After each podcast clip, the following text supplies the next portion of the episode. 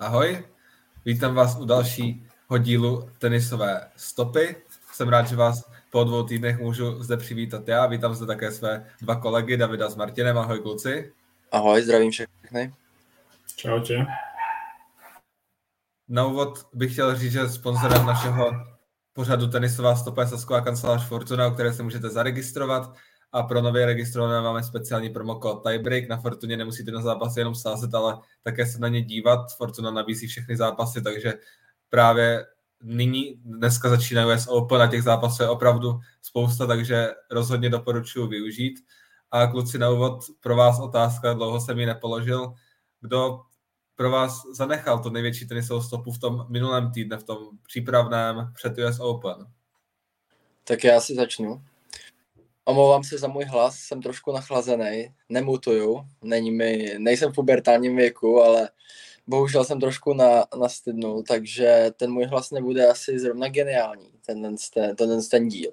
Ale za mě to byl asi Laslo Diere jelikož on je prostě ortodoxní antukář, jak uh, asi my tady všichni víme i co to poslouchají, tak on hraje víceméně prostě jenom na antuce. A teď, když jsem viděl, jak on hrál na tom tvrdém povrchu, tak jsem se nestačil divit. On nehrál vůbec antukový tenis, hrál prostě ten klasický betonářský, měl dobrý podání, Uh, byl taky silný ve výměnách, byl hodně agresivní, takže vůbec, že by se, že by se jenom pinkal nebo to, ale prostě on, on dokázal i zatlačit, měl hodně vinrů, takže za mě to byl asi Laslo, Laslo Diere a možná i ten Adrian Manarino, protože od něj si asi titul nečekal, i když to je lepší hráč na tvrdém povrchu než Laslo Diere. Co u tebe, Martine? Tak eh, v podstate tiež si už povedal to, som akoby chcel, že ten Jerez Malarinom si zahrali to úplne nečakané finále. A jednak ja mám pocit, že už v podstate tretí týždeň hovoríme, že sme to vôbec nečakali a dookola sa opakujeme. Čiže, ale predsa len asi ani Manarina by sme e, minulý týždeň netypli, že ten titul vyhrá. Ale ja by som ešte odbočil do toho e, žens, e, ženského medzi tie ženské turnaje, kde v www, kde sa to hralo. Uh, jeden turnaj bol v Granby a druhý bol v Clevelandu. V Clevelandu, no tak presne tam vyhrala Ludmila Samsonová, ktorá už vyhrala druhý turnaj po sebe, keď sa nemýlim, na tej americkej šnúre. A mne príde, že je naozaj v perfektnej forme. Mm, proste ľahko porazila aj Bernanda Peru úplne, ktorú, ktorá teraz sme o nej nedávno hovorili, že sa jej tiež darilo dosť dobre a ona tam vlastne celý ten turnaj prešla akoby nič, asi aj nestratila set a neviem, či nejaký tiebreak vôbec hrala. Čiže ja by som dodal ešte asi ju.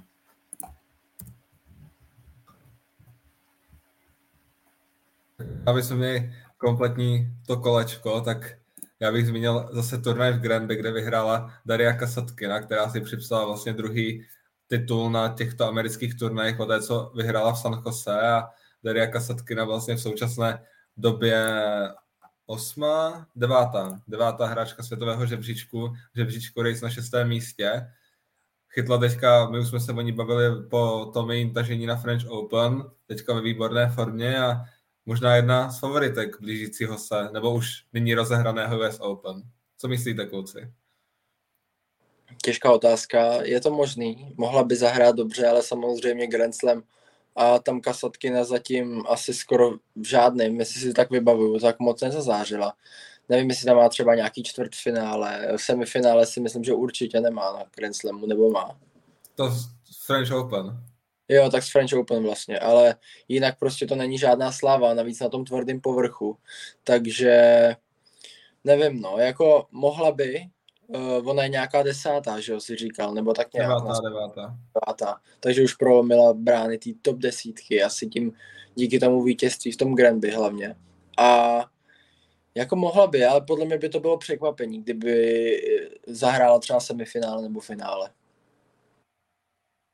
Tak presne to, na to semifinále, keby sa jej podarilo zopakovať, tak eh, to asi by úplne sme na ňu nečakali. Možno taká osmička je reálna, alebo posledná šestnáctka.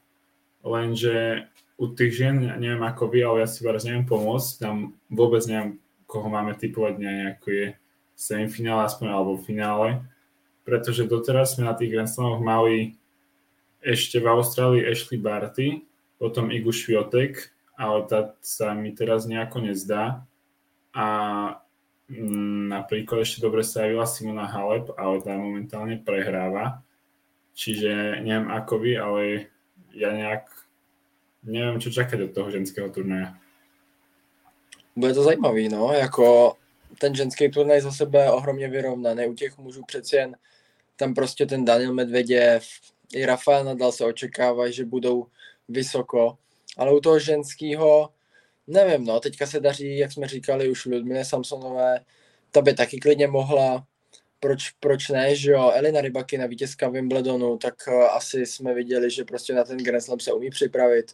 A je tam jako spousta těch hráček, kteří by to mohli, myslím si, že i s Igou tak se musí počítat, i když prostě ty její poslední týdny nebyly úplně kdo ví jaký, že jo, prostě nemá tam dobrý výsledky, ale, ale prostě je to pořád světová jednička, vede o nějakých, já jsem na, na to koukal, na nějaký ten live a to je o nějakých dokonce tři tisíce bodů možná, nebo čtyři tisíce bodů, což je jako neskutečný, jo, takže já si myslím, že, že ona je jednou z hlavních favoritek a pořád bude, i když se jí nedaří, ale, ale je tam prostě těch, těch jakoby těch uh, těch tenistek, kteří můžou překvapit, je tam rozhodně víc, než podle mě u těch mužů, no.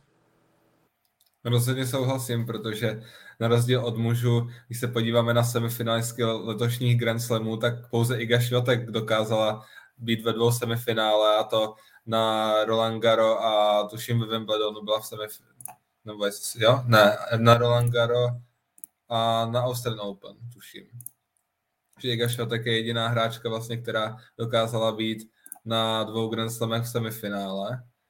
Takže tam je to mnohem více vyrovnané, přece jenom u mužů je to pole favoritu na to vítězství asi uší, což se rozhodně shodneme a uvidíme, no, ten ženský turnaj je rozhodně méně vyspytatelný a když už jsme teda na kousce, určitě se dneska chceme věnovat především US Openu a poslednímu Grand Slamu sezóny. Možná taková zajímavost na úvod, kterou jsem se dozvěděl teprve nedávno, takové jsou úplně jediný Grand Slam, který byl ve své historii hrán na všech třech površích. Dokonce v letech 1975 až 1977 byl hrán dva roky na Antuce. A předtím byl hrán na trávě a následně po roce 1977 už se hraje na tvrdém povrchu. Kluci viděli jste to, že se hrál US Open na Antuce. Pro mě to byla tuhle překvapivá informace. Určitě, pro mě taky. Teď, jste řekl, tak jsem se tomu docela divil. Uh, I na té trávě, jako tam, ale tam v Americe zase je, je, je, je hodně těch travnatých, uh, travnatých třeba uh, tenisových klubů, akorát se prostě tam třeba tolik nehraje, takže o tom jako je vědět, že v Americe mají rádi i tu trávu, ale že Antuka, tak uh, o tom jsem byl docela překvapený teďka, když to řekl. Jen tak eh, myslíte, že třeba reálný, kdyby se hrál nějaký Grand Slam třeba v hale, myslíte, že by na to byly nějaký místa, kde by se to třeba mohlo odehrát, aby se prostě dal Grand Slam celý do haly? Možno tak v Amerike si představit tam, že by se dač také postavilo, lebo na to koľko treba kurtov dá 15 sa možno hrá asi všade, plus nejaké tie tréningové. Takže neviem, neviem, no. To, bylo by to náročné na organizaci, asi tak. Ne, nebo možná v Číně, tam by to zvládli postavit. Možná v té Číně právě, no, ale jako myslím si, že jak, jak řekl Martin, že by to bylo na tu organizaci asi takový jako hodně těžký, no, takže jako já jsem jen mě to napadlo, jestli by bylo třeba vůbec možné zorganizovat nějaký Grand Slam třeba takhle v hale, když už se to hrálo na všech třech površích, tak jestli to US Open právě nechtějí třeba završit i na ten čtvrtý vlastně povrch, na kterým se hraje, že jo, takže jenom mě to napadlo. Když jsme se tady bavili o těch favoritkách ženského turnaje a asi jejich spoustu men, mohli bychom se o tom bavit dlouho, dlouho a vybírat, která z nich by mohla dokráčet nejdál, tak možná zajímavá situace je i u mužů, protože po dlouhé době je celkem zajímavý souboj o světové jedničky, do kterého zasáhnou teďka v současnosti vlastně pět hráčů a kdyby nebyl zraněný Alexander Zverev, tak je šest hráčů v boji o post světové jedničky a dokonce od roku 2009, kdy se změnila pravidla pro počítání bodů, tak nikdy tolik hráčů o posvětové jedničky nebojovalo. Tak kluci, kdo si myslíte, že k tomu má nejblíže nakročeno? Je to Rafael Nadal, který vlastně neobhajuje žádné body a může si jenom přilepšit.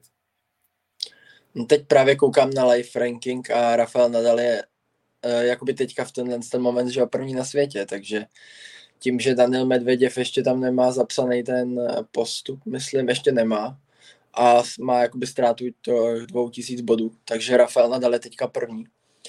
A no nevím, asi jako myslím si, že jsme si mysleli i s Martinem minule, že Rafael Nadal vyhraje ten eh, přípravný turnaj, jak na něm byl. Myslím, že to bylo v tom Montrealu, nebo on byl až v Cincinnati. V Cincinnati hrál až No, a tam jsme taky s Martinem říkali, že, že by to jako měl vyhrát, nebo mohl vyhrát. Ale nestalo se tomu tak, tak jsem teďka zvědavý na Nadala, jak si povede na US Open. Jako já bych tam klidně rád viděl i to já nevím, to je takový nereálný třeba ten Stefanos Tsitsipas, že by byl v pozici světové jedničky, jako takový divný, že on byl víceméně jako ještě třeba extrémně nic nezahrál, ale prostě první jeho Grand Slam by byl hned a hned pozice třeba světové jedničky, tak to by bylo jako takový pěkný docela. Já si tam osobně těž nějak nevím představit asi zatím nikoho okrem toho Nadala s Medvedevom. Predsa ten Alcaraz, ktorý je tam tiež ako ten štvrtý hráč. Mi, uh, je, mi príde, že ešte si na tú jedničku by si mal radšej počkať. A Kasper Ruud, tak to je bolo to, fú, to, o Rudovi som si takedy nemyslel, že bude vôbec v top 10, nie to ešte v top 5. A keby Rud bol svetová jednotka, tak akože bol klobúk dole. Uh, no a neviem, musíme sa asi nechať prekvapiť piť, ale zatiaľ na toho nadala. Predsa len on eh, jednak tu na nemá žiadne body a tuším, že ani už vo zvyšku toho roka, čiže keď bude hrať, tak stále má tu východzú pozíciu najlepšiu a pravdepodobne sa pobije asi s tým Medvedevom, pretože tomu Cicipasovi nejak neverím a Alcaraz asi s Rudom tiež skôr nie. Jak si Martina říkal, Kasperu světovou jedničkou, to se mi zdá jako dost bombastický scénář, nevím, co by to, jaký zájem o tenis by to probudilo v Norsku, to by podle mě bylo jako, že najednou země prostě, kde se, kde jsou v popředí lyžaři a zimní sporty, najednou by měli světovou jedničku v tenise. A je pravda, že možná i Rafovi Nadalovi, pokud se podíváme na ten los, tak i ten má možná nejpřívětivější vlastně ze všech těch hráčů, protože tam má celkem jasně narysovanou cestu i do semifinále. Však v Norsku ani není snad tenisový kurt, ne? Nebo žádný turnaj ani. Takže Kasperu to podle mě měl hrozně těžký, třeba ty začátky. víceméně prostě zima, sníh, takže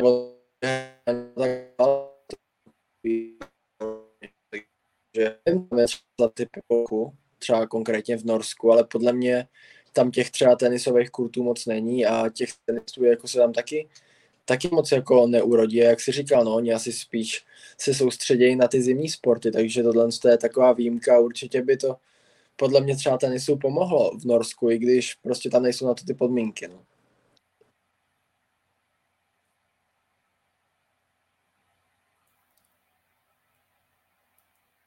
Chceš k tomu, Martina, ještě něco dodat? Uh, asi sa môžeme posunúť ďalej.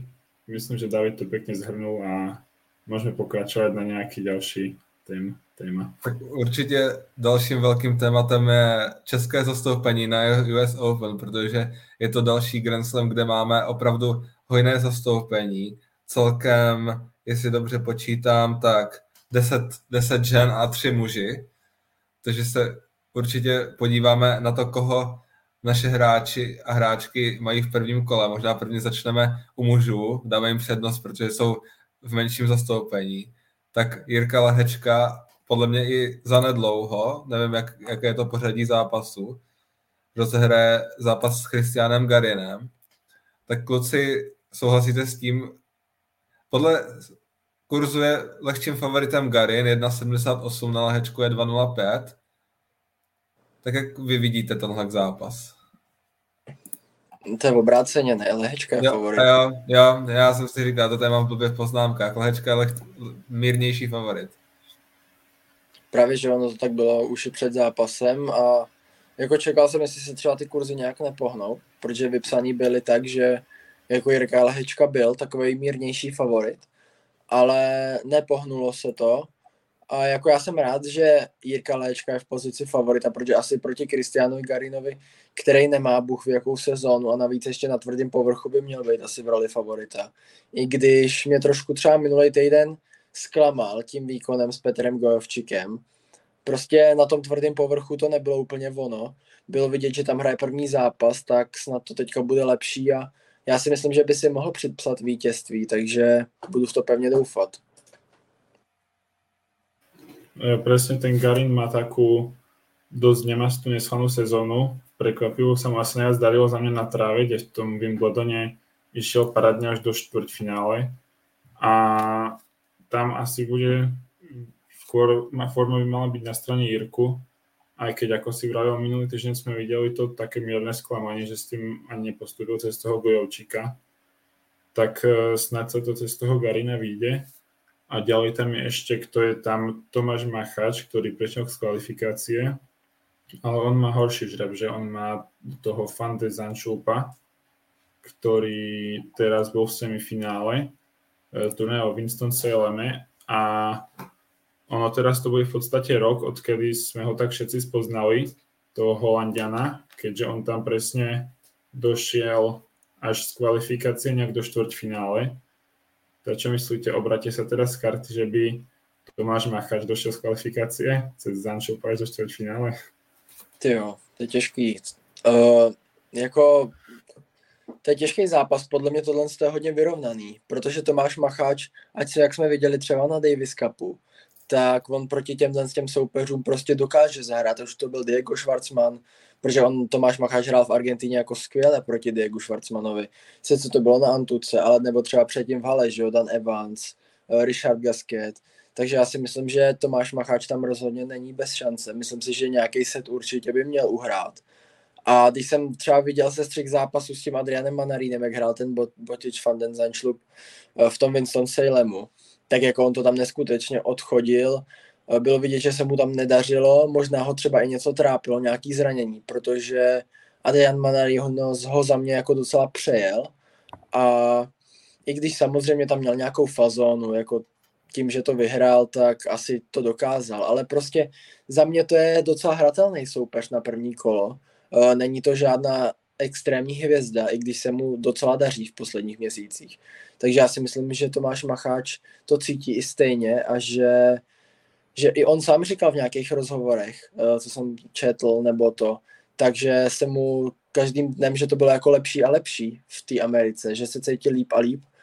A myslím, že to dokazuje na tom tvrdém povrchu, kde má jako skvělou bilanci, že on je šikovný, hraje agresivně, má dobrý backend, eh, docela tam zlepšil i podání, což jsem docela koukal, takže já si myslím, že má nějaký šance. Co myslíš, Davide?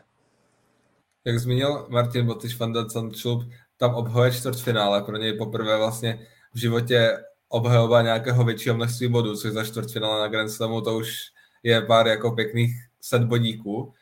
A uvidíme, no Botyš Van de Sanchup, já jsem překvapený, on už je 22. na světě, možná trochu minule, jak se se bavilo o, o Cameronu Norimu, jak on vlastně se tak nějak dostal do té světové desítky a jak se tam drží, tak možná i Botyš Van de Sanchup teďka takový konzistentní hráč, on si uhrává co potřebuje, sbírá ty body a proto už si šoupe k té 20, ale Tomáš Macháč rozhodně, tak o Tomášovi jsme se bavili, že to je hráč, který má ten talent, který prostě kdyby nebyl zraněný, tak už je dávno někde výš, takže já doufám, že Tomášovi vydrží forma a podle mě má rozhodně šanci Botyče Fande Sančulpa potrápit a já jsem si třeba teďka vybavil, jak hrál pětiseťák na French Open s Taylorem Fritzem, takže proč by nemohl porazit Holandiana. Ale když se teda přesuneme ještě k poslednímu českému zástupci, tím je Jirka Veselý, kterého čeká asi rozhodně nejtěžší soupeř, to se mnou budete souhlasit, Daniel Evans, turnajová dvacítka. Tak má Jirka Veselý proti Britovi šanci, sice Daniel Evans teďka na těch Masters zrovna nepředváděl jako nějaké zářivé výkony, ale pořád je to hráč, který na tom betonu a v té roli favorita bude a ty kurzy to tak nějak potvrdují. Jako víme, jak Jirka Lehečka zahrál v Dubaji, to je jako pořád na paměti, ale teď, co předváděl na těch challengerech v té Kanadě, tak to bylo strašný. Jako, že prohraje s Žilem Simonem, to bych ani neřekl, prostě, že to je prostě, to je za mě úplně jako nesmysl teďka prohrát s Žilem Simonem, který je jako fakt strašný úplně, ten je fakt příšerný teďka v těchto těch posle, v posledním roce vlastně. Takže tam mě to hodně zklamalo, to jsem nečekal, myslel jsem si, že třeba dokáže ovládnout nějaký ten challenger na tvrdém povrchu. Myslel jsem si, že se tam pře, přenese třeba tu formu, protože on říkal, že se mu na tom tvrdém povrchu asi hraje nejlíp. Takže jsem čekal asi víc, než jsem měl. A jako ten, ten druhý challenger v tom Granby, ten toho byl jako výsledkem, no, protože prohra s, s Majem, který je na žebříčku něco kolem 600, to asi hovoří za vše, no. Takže nevím, samozřejmě Jirka ukázal, že jako kvalitní hráč, ale nevím, jestli to bude stačit na Dana Evance. Ten je poměrně, poměrně zkušenější, ale to, co se stalo v Dubaji, tak se může stát klidně i teď. A jenom teďka koukám a jsem z toho docela překvapený, že Jirka Veselý hraje čtyři s Jirkou Lehečkou. To jsem vůbec nevěděl, takže o to, o to líp podle mě, protože tam je konečně taky nějaká česká stopa i ve čtyři pořádná. Martine, no, můžeš klidně... To máš pravdu, že... Prosím? Ne, že ono to nějak vypadlo. Nevím, jestli to... Asi Martin Davide trošku, ale... Jo, teďka se to nějak seklo. No. Takže... No tak môžeme pokračovať, že len ešte pre opravu, tak ten Evans, on nemal vôbec zle tú americkú šnúru, on bol vo Washingtone, tuším v treťom kole a v Montreale v semifinále, len to Cincinnati, neviem, či už nejak asi mu došli sily, alebo čo tam stalo, keďže tam dostal v dvoch setoch s Krajinovičom. Ale uh, forma hra asi jednoznačne pre Evansa a asi z tej českej trojice vidím tie šance Jirku uh, Veselého najmenšie. Když přejdeme k ženskému turnaji, dokonce tři hráčky postoupily z kvalifikace a tou první nebo nejmladší je Sára Bale, která v 16 letech je nejmladší hráčkou v top 200 a porazila si v kvalifikaci třeba s Kristinou Mladenovič nebo Heather Watson. Tak co jste říkali na tažení Sary Bale kvalifikací? Tyjo, třeba já jsem neviděl ani jeden zápas Sary Bale, protože na ty kvalifikace, jako spíš koukám jenom na výsledky a jsem moc nekoukal třeba na ty zápasy, nebo to, protože tam jich je jako strašně moc ale já si myslím, že ona je levačka, že jo, takže ona bude asi nepříjemná hodně, jako na tom tvrdém povrchu.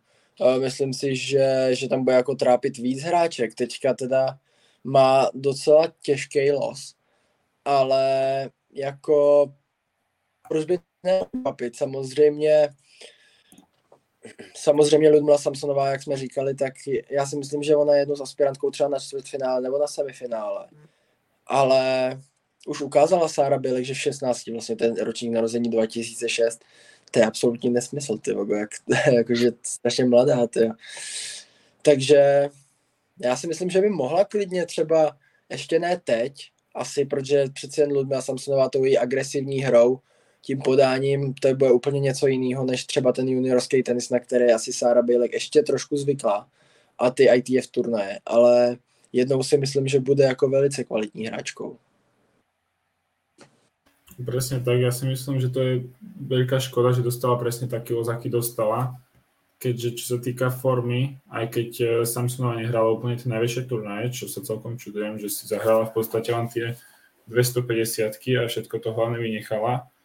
Ale tak aj tam sa stretla s celkom kvalitnými hráčkami, určite s lepšími ako mala Sara Bele v tej kvalifikácii a zvládla ich poraziť 2-0 na sety, čiže za mňa škoda toho losu, a, ale tak aspoň budem mať skúsenosť a bolo by super, ak by nejak potrápila a na koho prejdeme ďalej, pretože tam tých Češiek je toľko, že aj Ešte neviem, môžu...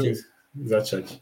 ještě můžu dodat, nebo doplnit Davida, tak rozhodně si myslím, že Sarah Bejlek bude mít problém s tou razancí na servisu Ludmily Samsonové, protože s tím měl problém je Aleksandr Sasnovič a to je o několik let starší hráčka, která má něk, už mnoho zkušeností z těch turné WT, ale v tom finále jí de facto vůbec nestačila, takže Ludmila Samsonová, pokud ti ta forma na tom podání vydrží, tak jak David říkal, klidně mezi top osmičku, čtyřku může v klidu dojít a proč by to nemohla vyhrát, ono u těch žen tam těch favoritek je spoustu a i když je 35. na světě, minulý rok to vyhrál Emma Raducanu, která byla tehdy kolikáta nějaká 150, takže ono to může vyhrát de facto vlastně úplně kdokoliv ten turnaj.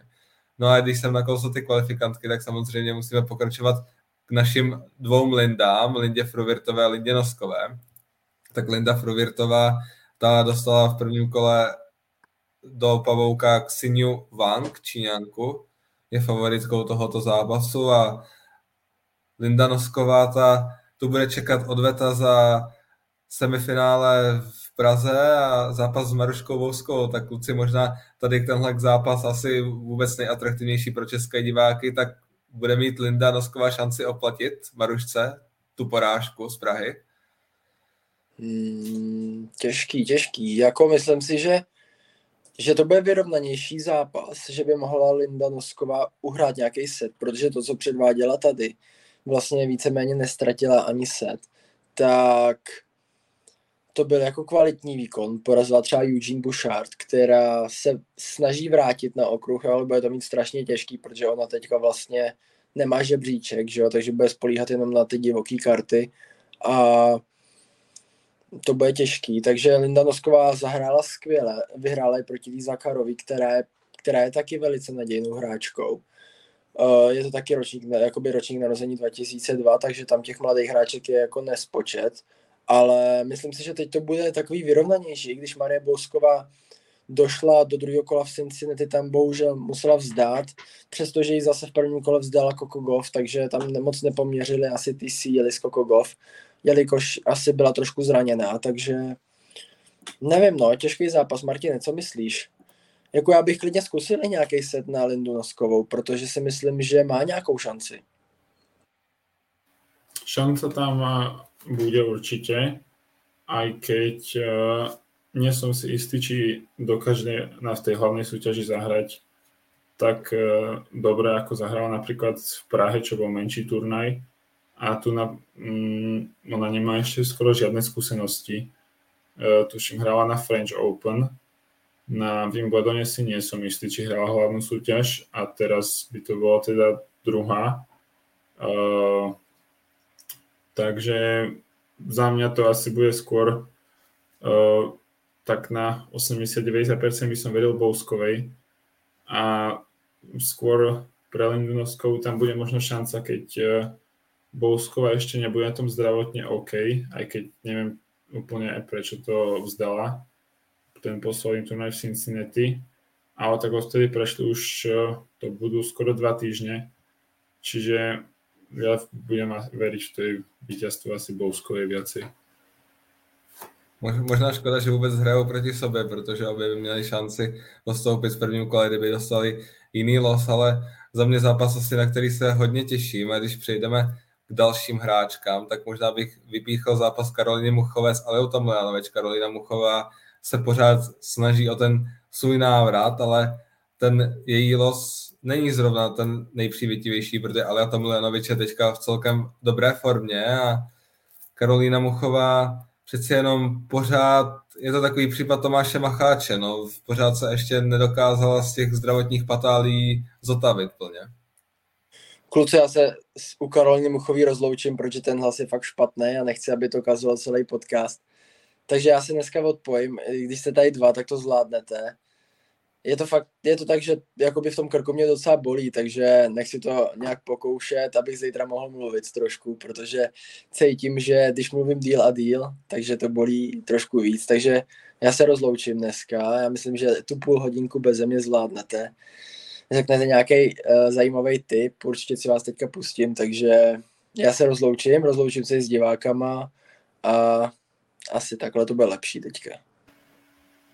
OK, tak pekné uzdrčino, skore uzdravenie a nějak to dáme, no. A doufáme, že tě to budeme mít příští týden v plné formě. Yes, tak. já si myslím, že už to bude dobrý zítra nebo pozítří, dneska zrovna ten skoro nejhorší den, kdy, kdy už to jako tak povoluje, ale myslím si, že už to bude dobrý. Tak čus. Měj se. Čau, čau. Tak Martine, když jsme tady byli, tak ta otázka dají na tebe. Co ty si myslíš, Karolina Muchová proti Aleto Milanovič, to teďka má celkem jako formu na těch amerických betonech, tak má Karolina Muchová nějakou šanci, pokud hlavně pokud je vůbec zdravá. No to bude asi ten hlavný faktor, že či dokáže podať vôbec 100% výkon, ako je zdravie dovolí, pretože Tomljanovič, ako si vravel, teraz hráva naozaj veľmi pekne a ono ja sa čudujem, že ešte ona nepatrí k tým nasadeným hráčkám. A za to asi dosť môže aj samotný Wimbledon, keďže ne, nemá pripísané finále, ináč by tam asi bola, ale ona mm, prešla kvalifikáciou v Toronte, kde nakoniec prehral v druhom kole s uh, Igor Šviotek, ale pričom porazila napríklad Kudermetovu a Cincinnati bolo ešte o dosť lepšie, kde opäť po úspešnej kvalifikácii zvládla poraziť zasa Kudermetovu a ešte aj Paulu Badosu. Nakoniec prehrala aj vo štvrťfinále s Petrou Kvitovou. Čiže tam asi tá, že kto má lepšiu formu, otázka ani nie je na mieste, keďže to jasne vychádza pre Austrálčanku. A Karolina Mochová určite má schopnosti na to, aby dokázala ten zápas zvládnuť, len či to zdravie bude poslúchať. No. Ty už jsi zmínil Petru Kvitovou, ta nás hodně potěšila svým výkonem v Cincinnati, kdy nás zase naladila na ten tenis, který jsme od ní zvyklí a který jsem třeba já sledoval na jaře na turnaj v Dubaji, než, musel, než prohrála vlastně ten zápas s Jelenou Ostopenkou, tuším tenkrát. A tak Martine Petra Kvitová tam má v prvním kole Eriku Andrévu, kvalif, ruskou kvalifikantku, která hrála juniorské finále Roland Garros minulý rok, prohrála tam s Lindou Noskovou. Takový možná pohodový rozjezd by se dalo říct. A co si vůbec myslíš o šancích Petry Kvitové na US Open? Mohla by to dotáhnout třeba mezi nejlepší 16 osmičku, zopakovat ten svůj výkon ze Cincinnati? Tak uh, mala by určite na to, keďže rozohraná bude a jej uh, ak sebavedomie bude takisto vysoko po tých uh, perfektných výkonoch Cincinnati. Uh, prvé kolo asi super žeb, keďže jej superka je na rebríčku nejak mimo stovky, presnejšie 130. A mm, na tých veľkých uh, kurtoch ak, ešte nemá toho v podstate skoro nič odohrané. Čiže to bude asi pre Petru povinnosť nejak zvládnuť a ďalej uh, má tam koho, si ešte musím pozrieť, pretože sa tu nejak strácam v tom veľkom pavuku.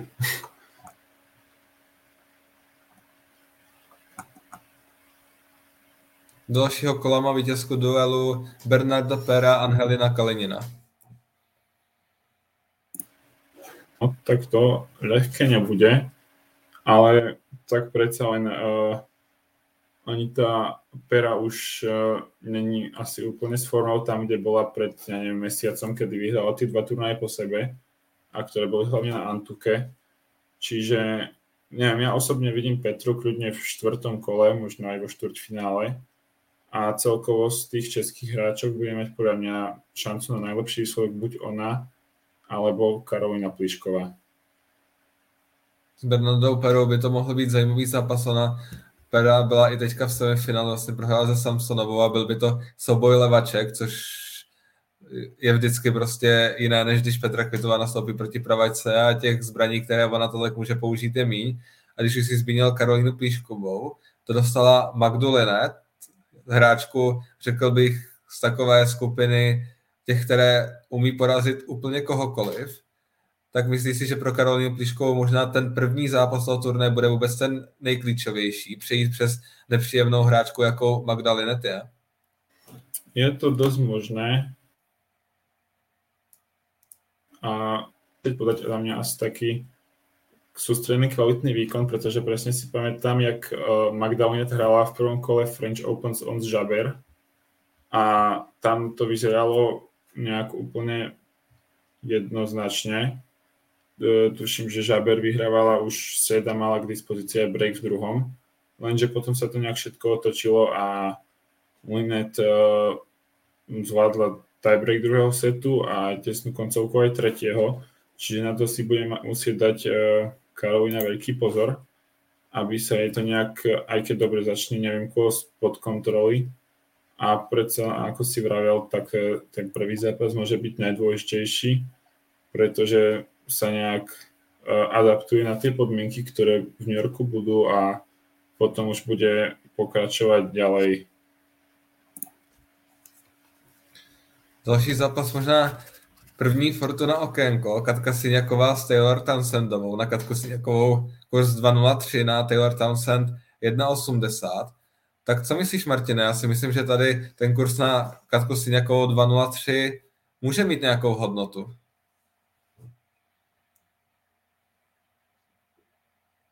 Sorry.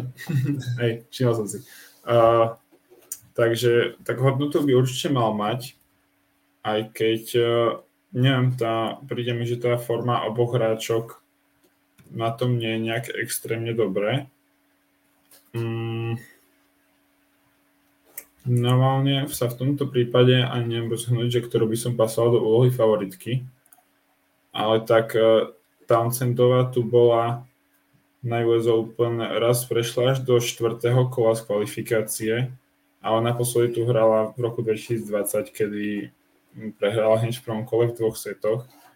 Zatiaľ čo Siniaková uh, tu hrala už aj minulý rok, kedy prešla prvým kolom a prehrala až zo Sakai, čo tuším skončila sa až v semifinále. Čiže to bola podľa jej možnosti taký slušný výkon a myslím, že kľudne by mohla aj tento rok nejak podobne to kolo, po prípade dve prejsť. No. Čiže asi dajme si tak, že prvý náš typ bude na katku.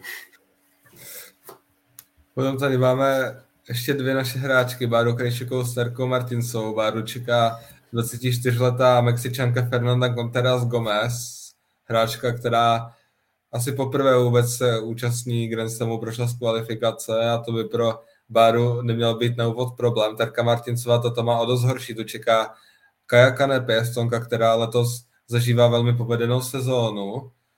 Vlastně po nějakých osmi letech má jednu z nejpovedenějších sezon, co vůbec zažila, tak pro Terku Martinsou asi to bude hodně těžký. Ten kurz 5,40 odpovídá, nebo 2,75, no, 2,75 na Terku Martinsou, 1,45 na Kaju Kanepy. Tak myslíš si, že zaslouženě Estonka favoritkou? Tak eh, ono sme to tuším už spomínali, že tej Kai Kanepy uh, sa na tých Grand Slamoch zvyklo dariť. Ona tuším predviedla asi veľmi dobrú Austráliu a úplne zle sa aj neviedla ani na ostatných. Uh, presne pred asi možno troma časťami sme spomenuli, že sa jej konečne zadarilo aj mimo toho Grand Slamu, kedy bola vo finále jedného z tých prípravných turnajov a uh, uh, určite, čo sa týka formy, je Kanepy na tom lepšie, či už krátkodobo alebo dlhodobo. A uh, neviem, tu by som nejak Martincovej extra neveril, ale ona nedávno skoro porazila aj Contaveit a keď sa jej nejak zadarí, tak určite bude mať šancu minimálne na vyrovnaný duel a keď sa aj pošťastí, tak mohla by to kľudne zvládnuť. Je pravda, že u Terky je důležité, aby dokázala vydržet to tempo a ten dobře rozehraný zápas dovedl do vítězného konce a kurz 2075 Terka rozhodně může překvapit. Probrali jsme tedy všechny české zástupce. Možná, Martina, teďka bychom se mohli podívat na Slováky. Určitě tě zajímá Alex Molčan, který má v prvním kole Tiaga Monteira. Los asi poměrně slušný, nevím, jak mu to tam vychází do druhého kola, tak co ty čekáš od nejlepšího slovenského zástupce na turnaji? No budem dúfať, že keď úplne nevyrovná to svoje tretie kolo z minulého roka, keďže tam obhajuje nejakých 100 bodíkov, čo sa mu celkom zíde, si ich udržať, tak toho Monteira by za mňa mal určite prejsť. uh, predsa len na tých prípravných turnajoch uh, Molčan prišiel celkom slušne na tom, keď hral na 30 so Schwarzmanom a predtým prešiel cez McDonalda a prehral s Rudom. A je to po celkom, aspoň prvý set bol vyrovnaný, tuším. Čiže Molčanovi verím na to druhé kolo určite. Tam by mal byť Chačanov, čo je uh, jeden z tých hráčov, ktorého som popravde dlho nevidel nejaký taký prenikavý výsledok uhrať, ale za to cez tých nenasadných hráčov si dokáže prejsť a zapísať nejaké to stále tretie, štvrté kolo. I keď momentálne pozerám, že prehráva s Kudlom už 3-1 a 40-0, čiže tam asi možno kľudne bude čakať aj ten Kudla a to by bolo za mňa perfektné pre Molčana. A super. A, a, a, a okrem Molčana máme ešte Gomboša, ktorý to prešiel ako jediný cez kvalifikáciu medzi mužmi a on dostal Alberta Ramosa Vinolasa, čo osobne ťažký super a neviem, tak jak myslíš, dokáže ho nejak zdolať, alebo to bude konečné, no.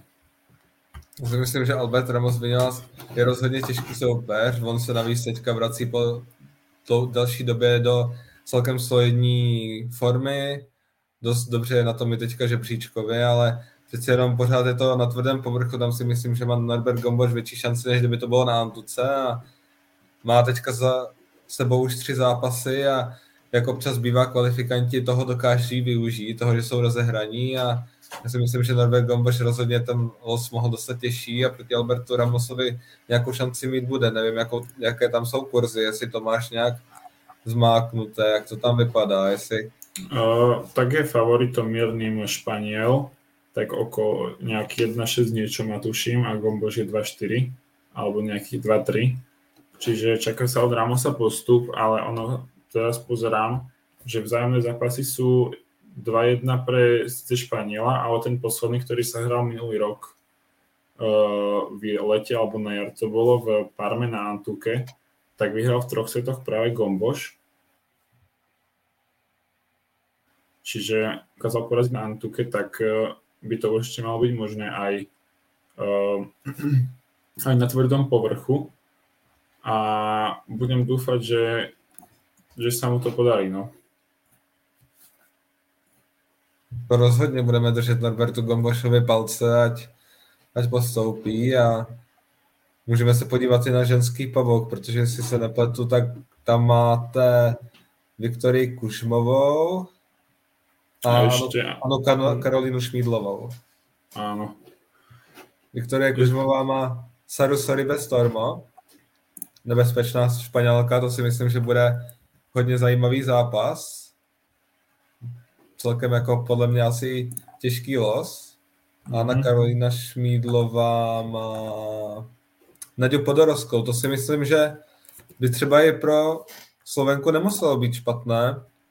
Co myslíš, Martine? Naďa Podorovská, Argentinka, která zazářila na French Open, tuším před dvoumi lety, ale od té doby vlastně o ní vůbec neslyšíme. Tak uh, nejako ne, nepo, ne, nepočujeme, ale nepočuť príliš ani o dobrých výkonoch Anne Karoliny Šmidlovej, ktorá uh, má momentálne už asi 6 prehier po sebe, pričom iba v jednej z nich dokázala uhrať aspoň set, aj to bolo ešte v júli. Čiže v tomto prípade sa bojím, že to skončí už v prvom kole a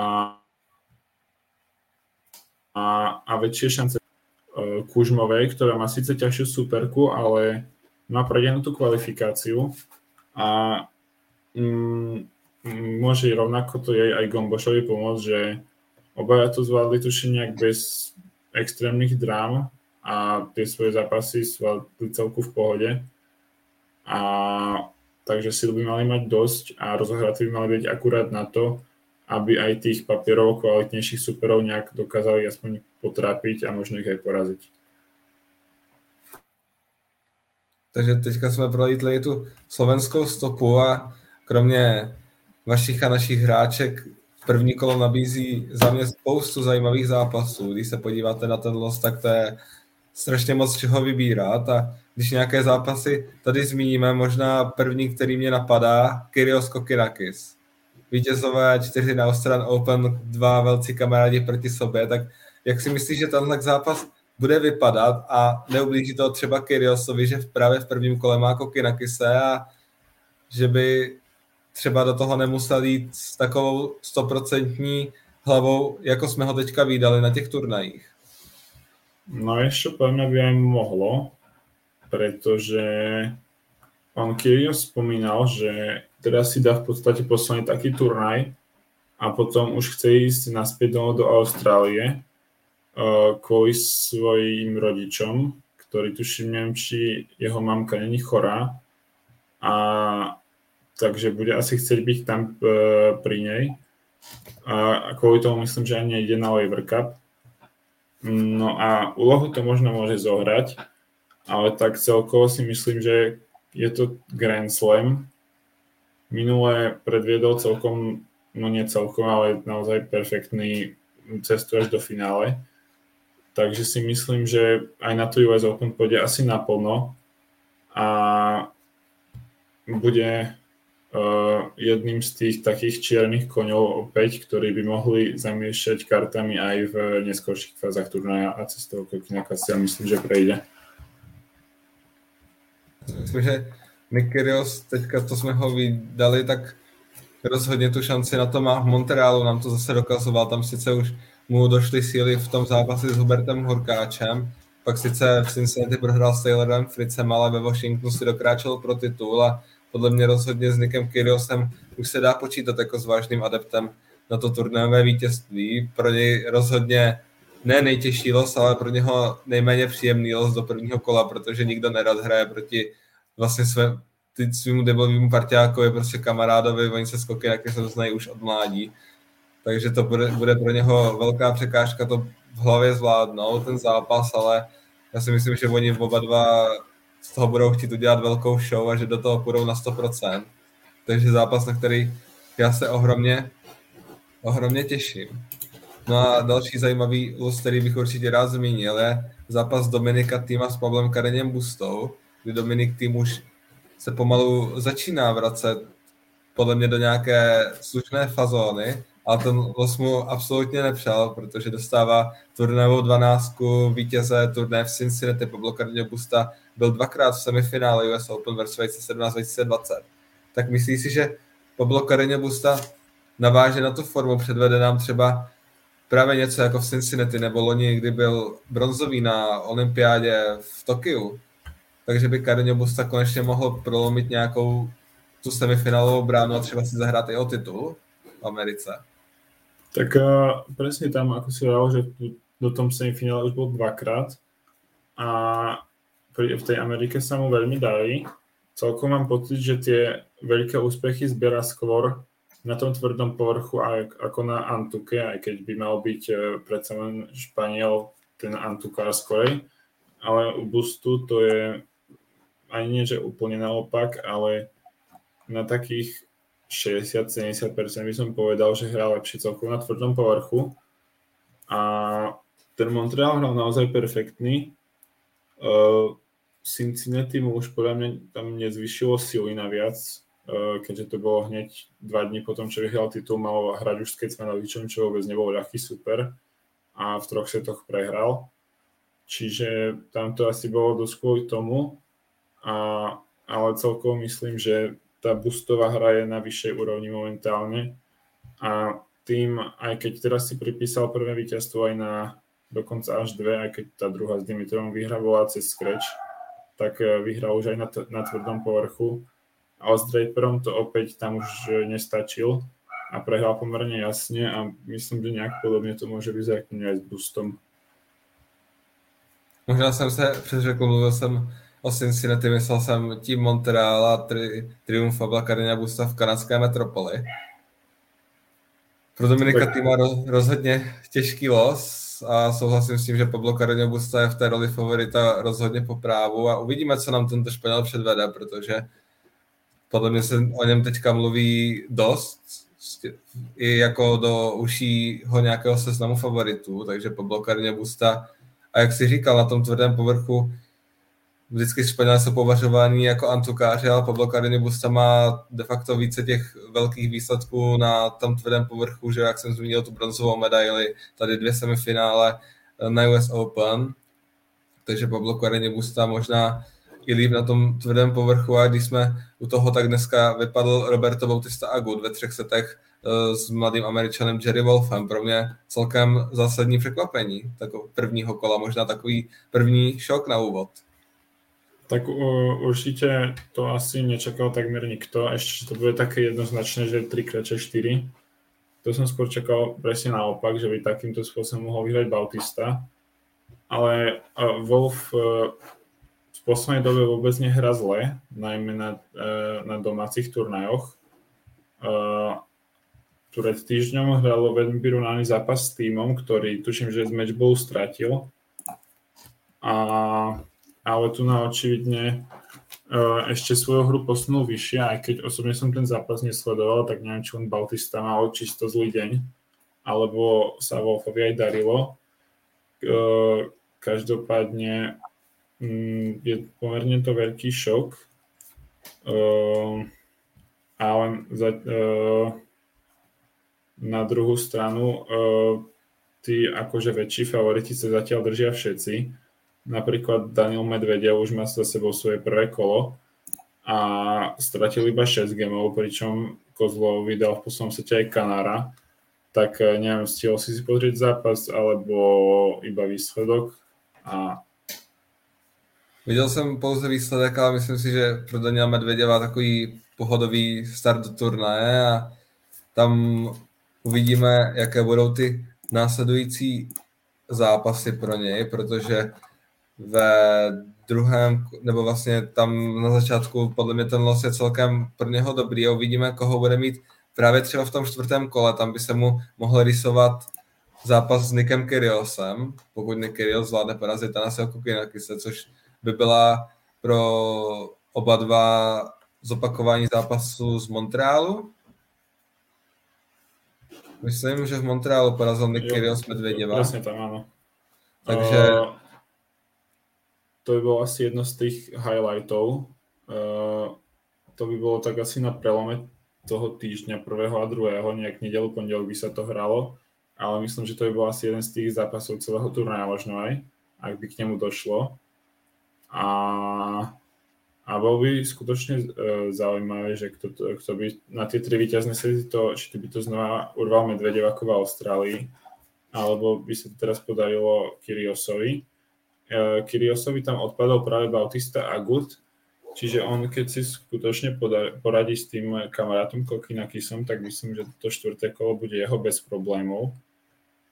A uh, poďme sa asi v závere presunúť ešte na opačnú stranu pavúka, kde bude najväčším favoritom Nadal. Tak uh, ako to vidíš? Podarí sa mu tam niekoho zastaviť? Či finále si uhra Nadal podobne ako v Paríži, v Austrálii a skoro ako aj na Wimbledone. Já už Rafaela Nadala od Roland Garo rozhodně, ani už od Wimbledonu, tam jsem se přesvědčil, že odepisovat ho uh, rozhodně není dobře a podle mě tam má celkem pohodově narýsovaný los, protože ani třeba Miomir Kecmanovič není teďka v žádné zářné formě podle mě možná až ten těžší zápas by mohl přijít ve čtvrtém kole, kdyby ho tam mohl čekat Francis Tiafou. A to je pro něho mohl být první takový soupeř, který by ho mohl prověřit. Jinak si myslím, že pokud Rafa Nadal zvládne ten úvodní zápas, tak do semifinále má celkem jasně nasměrovanou cestu a tam si myslím, že potom tam má ve své půlce Alcaraze nebo Cicipasa? No, on tam má Alcaraza. Alcaraza. Ale ešte by som sa kľudne zastavil aj pri Norim, ktorý je nasadená sedmička a tuším, že vo štvrťfinále by išiel práve na Nadala. Uh, tak uh, jak vidíš šancu tohto Brita, uh, keďže mal uh, posledný Grand Slam mal fantasticky, keď doma došiel až do semifinále. A tu na to má celkom slušne načrtnuté za mňa.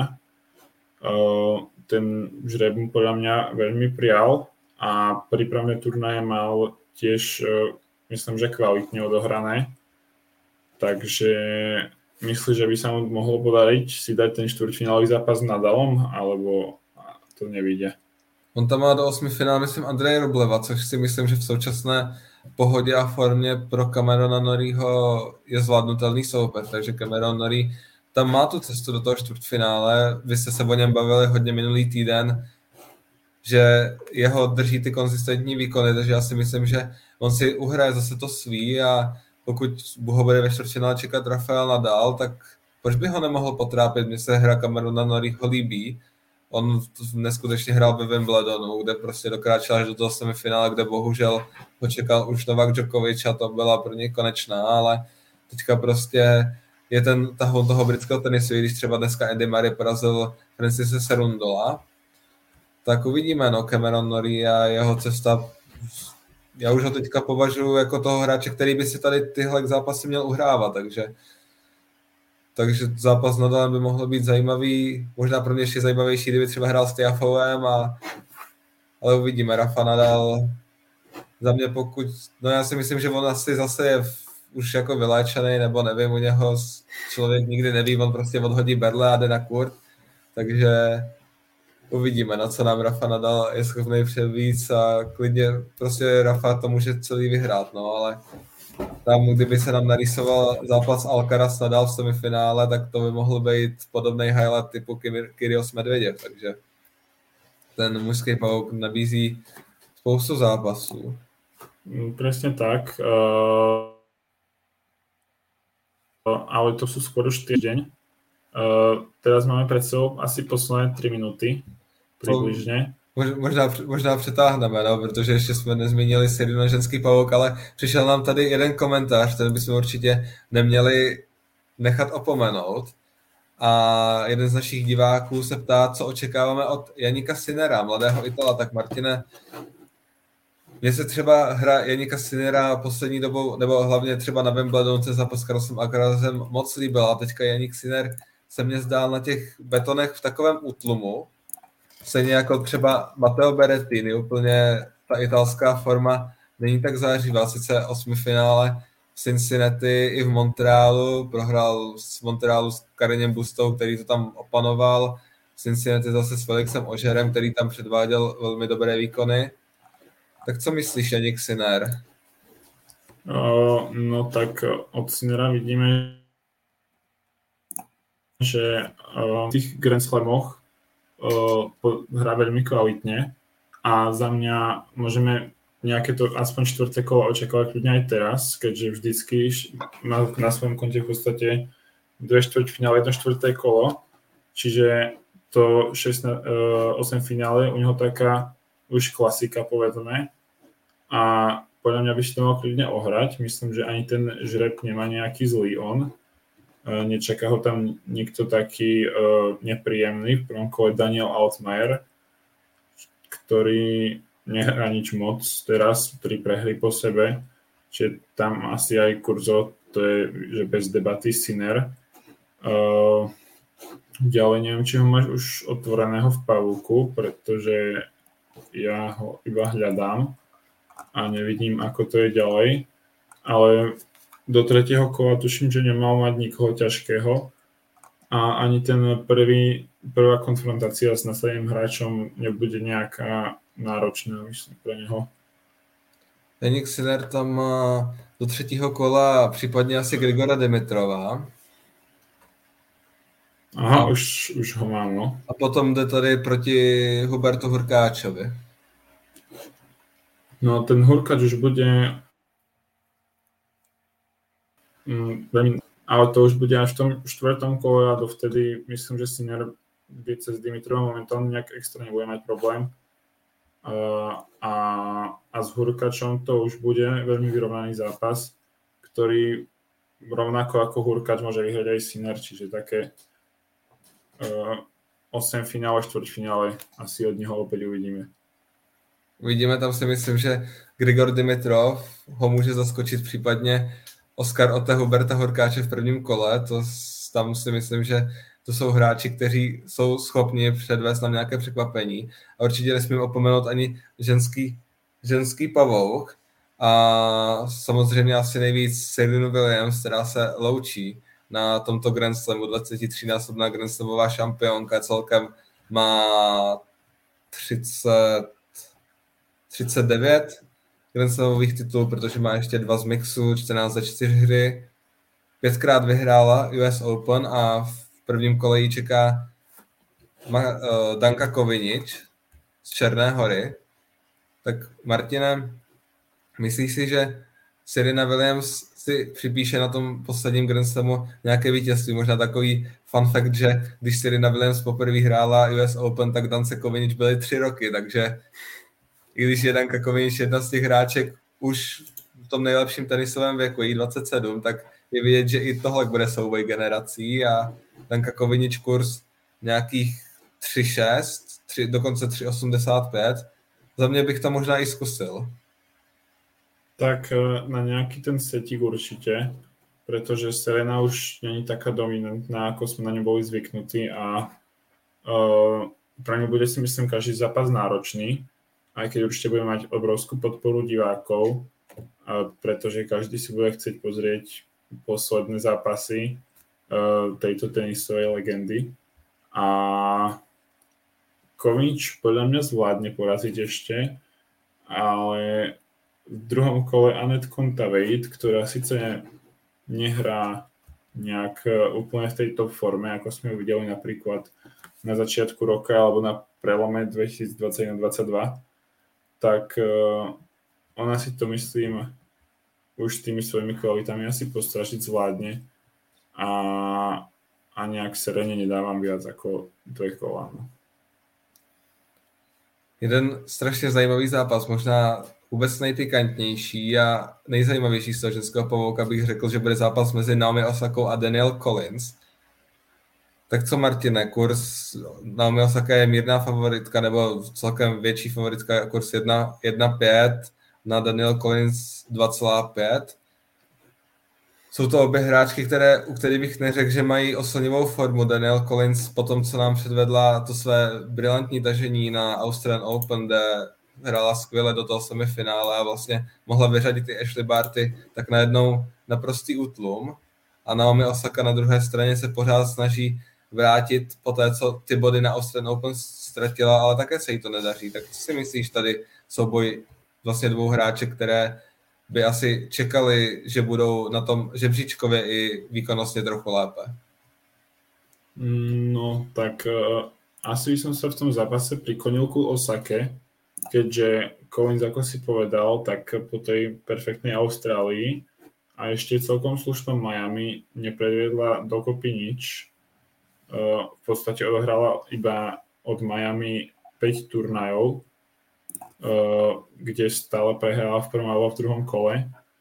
A, a, a neviem, prečo vôbec nehrala nejaké Cincinnati alebo Toronto alebo hociaký iný turnaj, neviem, či mala nejaký zdravotný problém alebo niečo také, ale u nej tá forma bude podľa mňa podstatne horšie uh, ako u Osaky, ktorá aspoň niečo odohrala, aj keď to uh, s výnimkom San Jose ani raz nestačilo na prejdenie prvým kolom, ale celkovo by som veril Osake, ktorá aj vedie na zápasy vzájomné 3-0.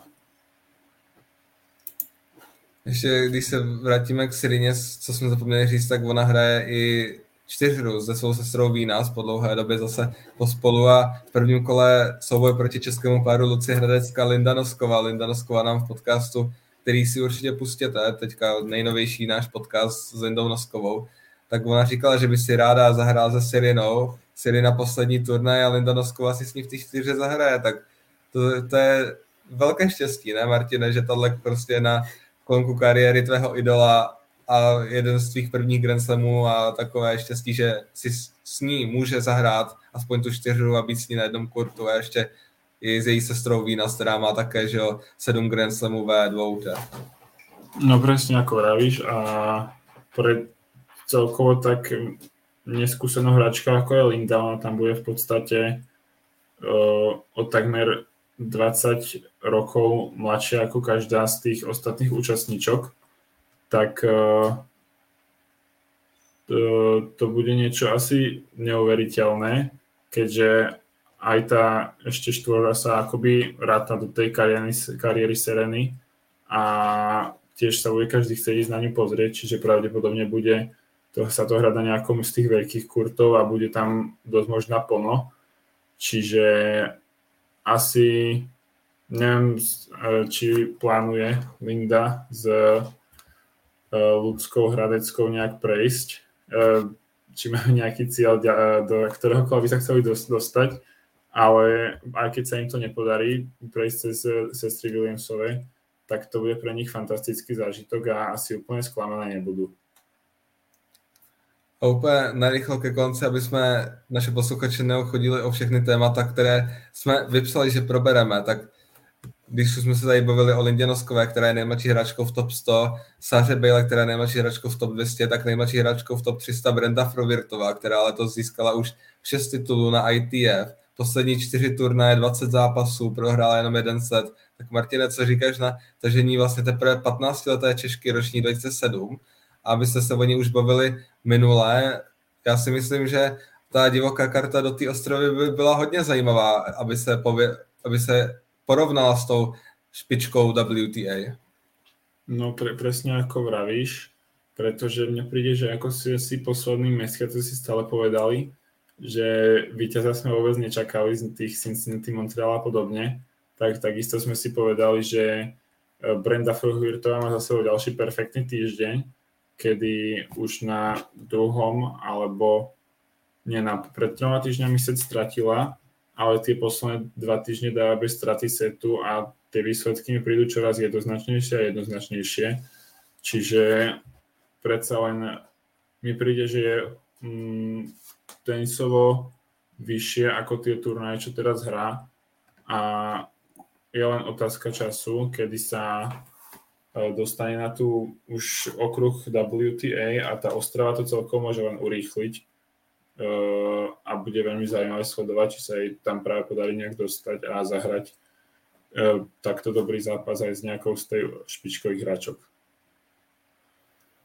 Já si myslím, že to je od dnešního dílu všechno a zase jsme o nějakých 8 minut přečerpali limit, i když jsem si myslel, že bychom to mohli stihnout do té hodiny, ale nestihli jsme to a vidět, že prostě tom tenisovém světě se toho děje spoustu, hlavně těch zápasů je teďka spoustu, takže rozhodně sledujte US Open, sledujte i nás, doufám, že se vám dnešní tenisová stopa líbila. Děkujeme za dotaz, který přišel a určitě se neváhejte tohle ptát, budeme rádi, když se zapojíte a bude to formou diskuze, takže budeme rádi za jakýkoliv dotaz, když budeme vědět, odpovíme, když nebudeme vědět, tak odpověď buď vyhledáme, nebo klidně kdo bude mít nějaký postřeh tomu může něco dodat. Martine, já ti děkuji, že jsi mě tady doprovodil svým komentářem.